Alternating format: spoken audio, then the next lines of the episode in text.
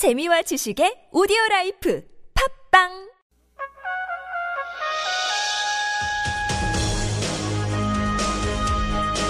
열린 아침 김만흠입니다. 2부 시작합니다.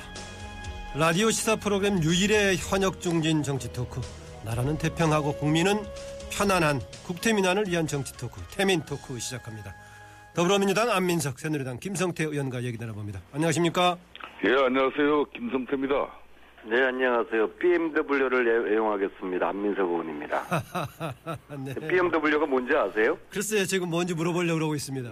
이번에 지하철 사고에서 나타났듯이 우리 국회의원들이 대중교통을 좀 애용했더라 그러면은 이런 사고들에 대한 그 미연의 방지가 또 가능하지 않았을까 그런 반성의 차원에서요. 예, B는 바이스클하고 버스고요. 예. M은 메트로 그런 대중교통 자전거를 앞으로 4선 4년 동안 열심히 타고 다니겠다는 의미에서 BMW를 애용하겠습니다. 워, W는 워크입니다. 예. 아, 이거 소개로 안민석이 좀 길게 얘기해 버리셨는데. 김성태 의원님도 같이 이렇게 하시죠, 저하고.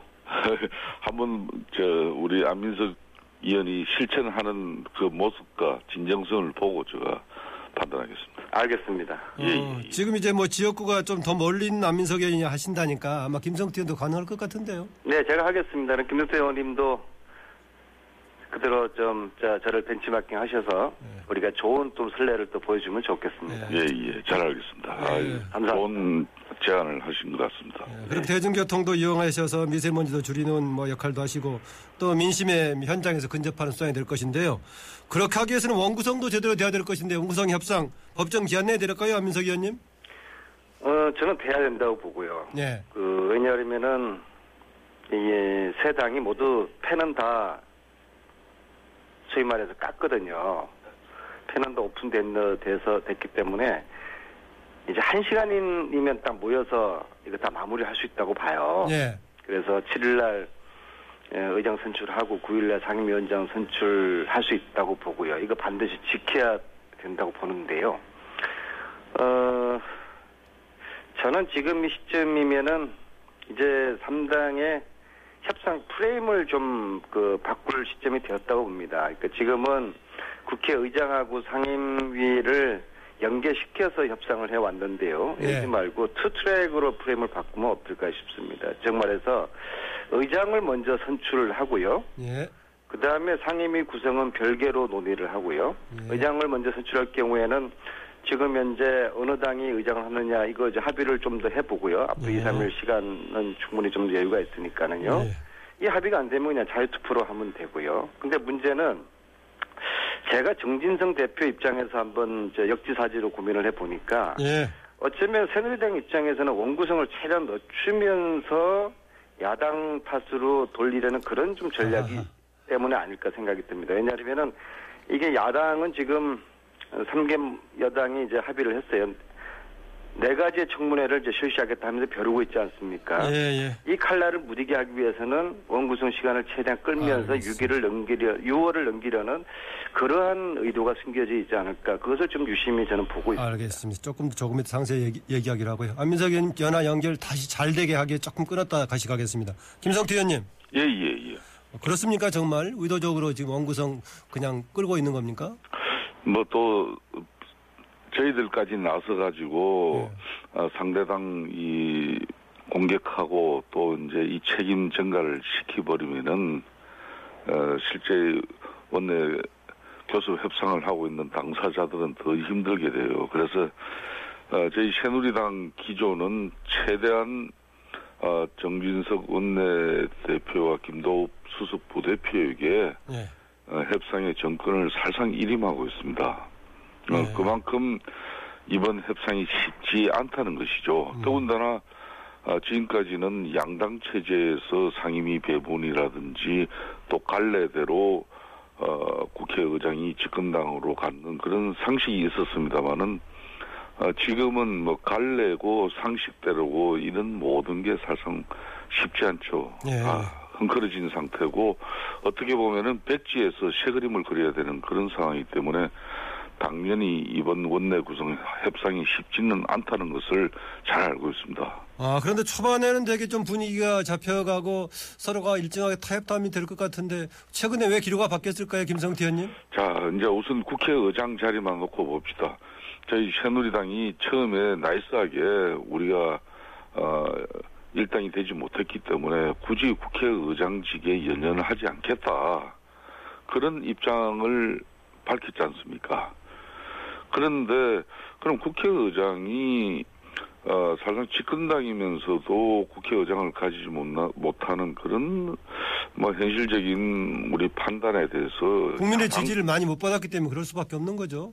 예, 뭐 그렇게 말씀할 수도 있습니다. 예, 예. 뭐 그런 입장이라면은 야당 입장에서도 그러면은 법사위라든지 국회 운영을 그래도 어, 집권당이 국회 운영은 책임을 져야 되는 거니까 예. 뭐 그런 측면에서 상식적인 판단을 해주시면 좋은데 떡봉 김에 제사 지낸다고 너무 또 야권에서 예. 너무 심하게 지금 밀어붙이고 있죠. 그러니까 아마 또 정진석 우리 새누리당 원내대표도 처음에는 순수하게 우리가 모든 걸 자성하고 반성하는 그런 의미에서 국회의장도 아, 굳이 고집 안 하겠다는 그런 입장에서 더 이상 뭐 밀리면은 예. 그냥 다 내놔야 될 그런 상황이기 때문에 아마 뭐 이런 상황이 되지 않나 이런 것 같아요. 예, 안민석 의원님 추가해 주시죠.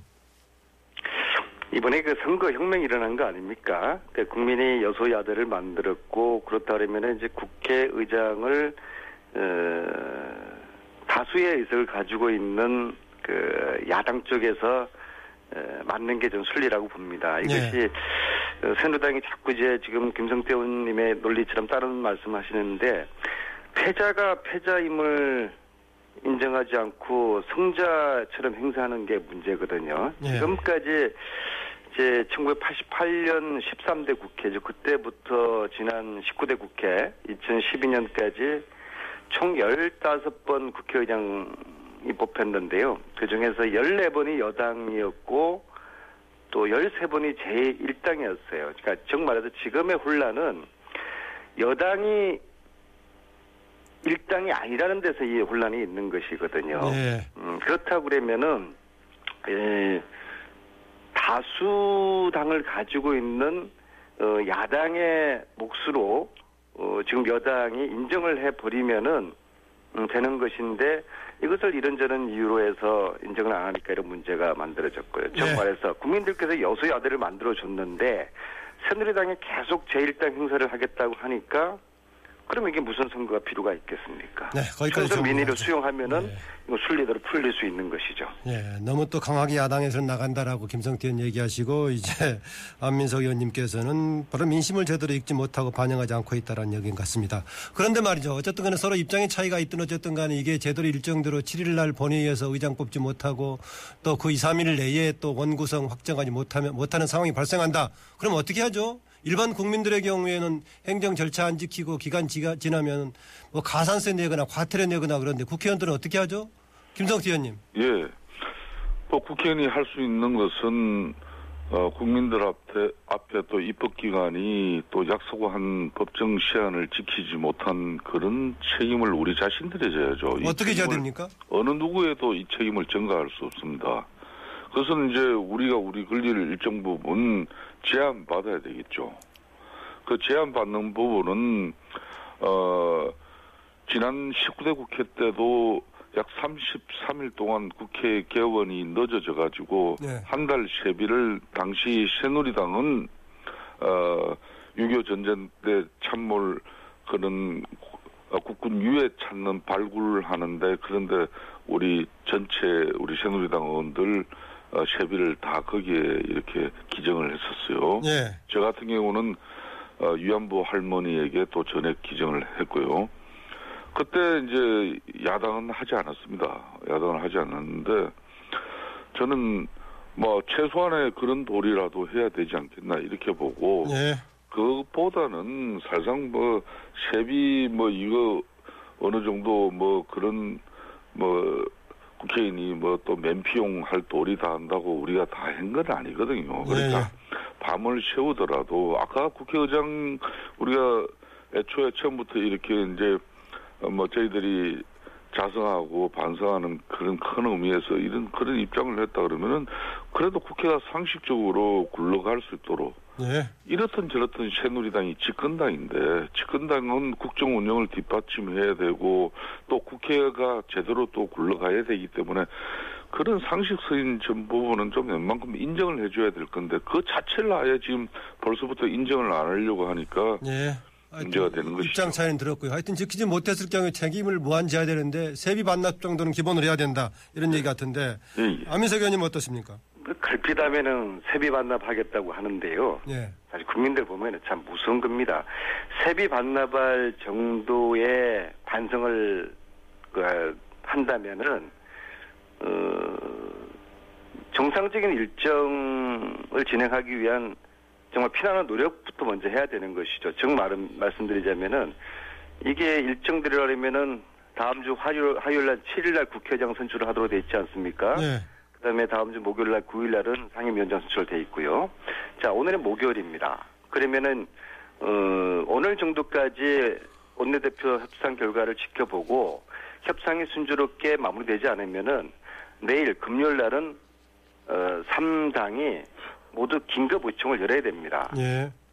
어, 그리고, 어, 내일도, 저, 정상적인 합의가 안 되면, 지금 아마 의원님들 대부분 다 토, 일, 월, 뭐 연휴 다, 저, 아마도 뭐, 예. 어, 여행들, 여행들 많이 주- 준비하고 계실 텐데요.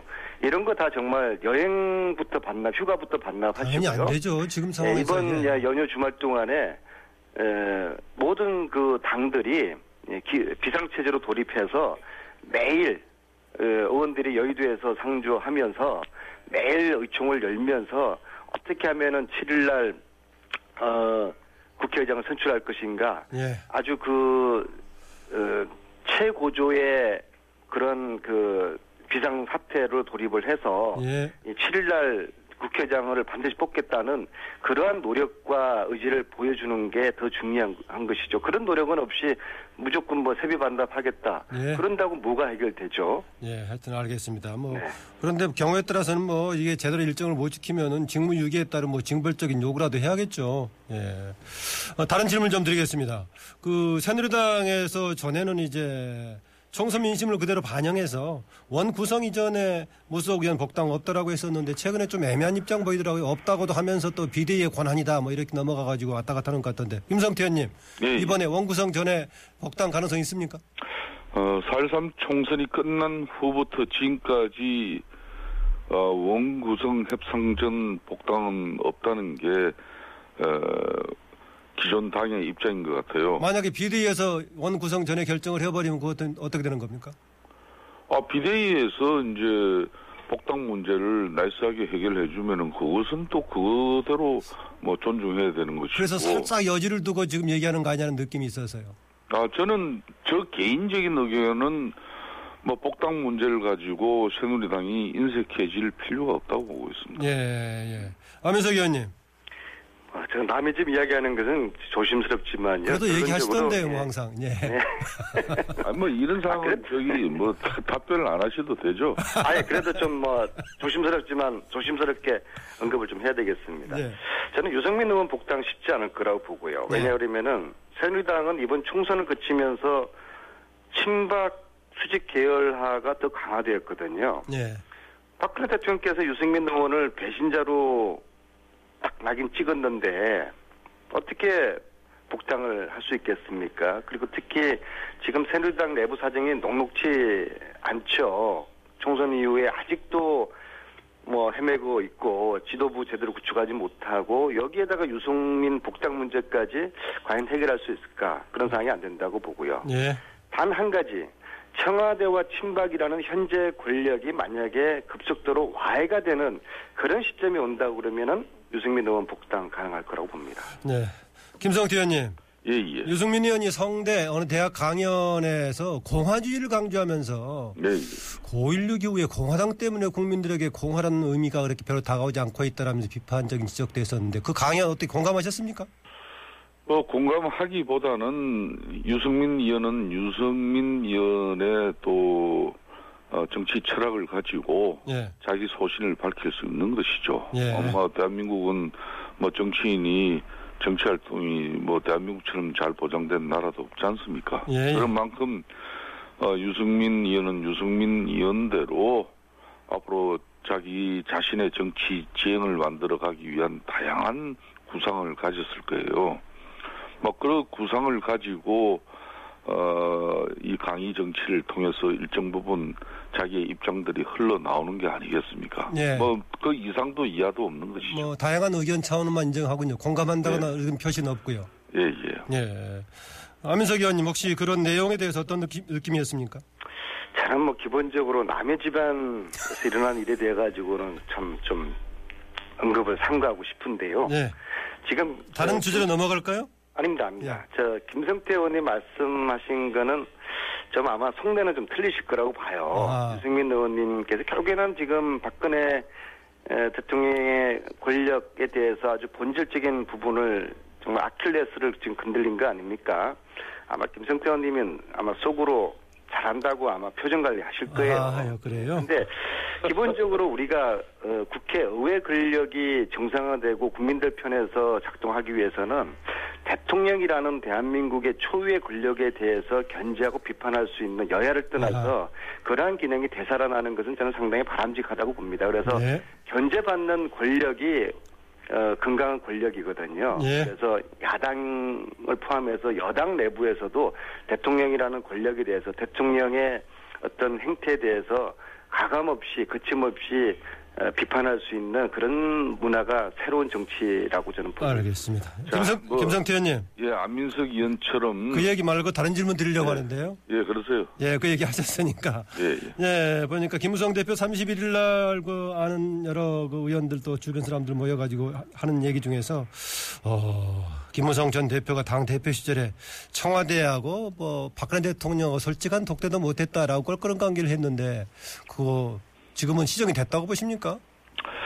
뭐 저도 그 기사 내용은 오늘 아침에 신문을 보고 뭐 내용을 접했습니다마는 김성태 의원께서 모르시면은 곤란하지 않습니까? 예, 뭐 김무성 당 전 당 대표께서 어 지금 여러 가지 이제 소회를 가지고 있겠죠. 예. 어 사실상 거의 2년 가까운 시절 동안에 어, 새누리당은 집권당이기 때문에 어, 박근혜 정부의 국정 운영을 원활하게 뒷받침하기 위해서는 때로는 병아리 냉가서 말듯이 하고 싶은 말도 못하고 또 어, 당이 뭐좀 어, 정부를 제대로 이렇게 어, 국민의 입장을 가지고 대변하지 못하는 그런 여러 가지 안타까움도 있었어요. 그거 불가피했다고 보십니까? 음, 제가 볼 때는 저 개인적으로 볼 때는 김무성 당 대표가 거의 쏙병이 걸리다시피 한 상황인 것 같아요 보니까 예, 예.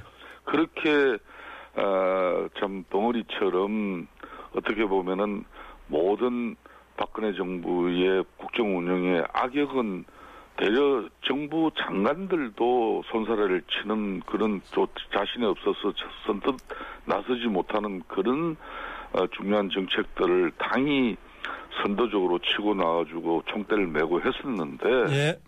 막상 돌아온 것은 어, 지난 4.3 총선 과정에서 우리 네. 당론으로 정한 아, 이런 국민 공천제 상식 공천이 이렇게 무너지면서 어, 우리 국민들에게 막장 드라마를 보여준 그 심정이 네, 아마. 본인이 큰 마음의 상처를 가진 것 같아요. 네, 안민석 의원님 추가 말씀 듣고 마무리할까 합니다. 어제 뭐 김민성, 김호성 의원님 그 그런 발언, 또 유승민 의원님의 강의 이런 것들이 저는 상당히 시원한 이 사이다와 같은 그런 느낌이거든요. 어, 상대 당에 사는 것들이 시원하군요. 네, 뭐 물론 뭐 상대당 일이라서 뭐 좀 언급하기는 그렇지만요. 그래서 음 저는 상당히 뭐 긍정적으로 보고 있고요. 네. 어, 아까 제가 말씀드렸지만은 지금 그 지하철 교, 에, 교통사고 등등 해가지고 여러 가지 사고가 나, 나는데 예.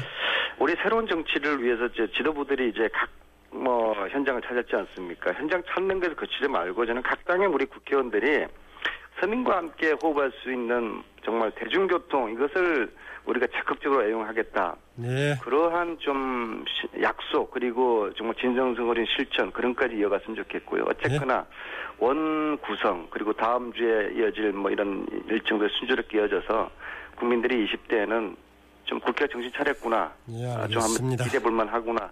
좀 그런 국회가 되기를 네. 좀 노력하고 어, 정말 예, 갈망해 봅니다. 네, 오늘은 여기서 마무리하겠습니다. 고맙습니다. 예, 네, 감사합니다. 네, 지금까지 더불어민주당 안민석 의원, 새누리당 김성태 의원이었습니다.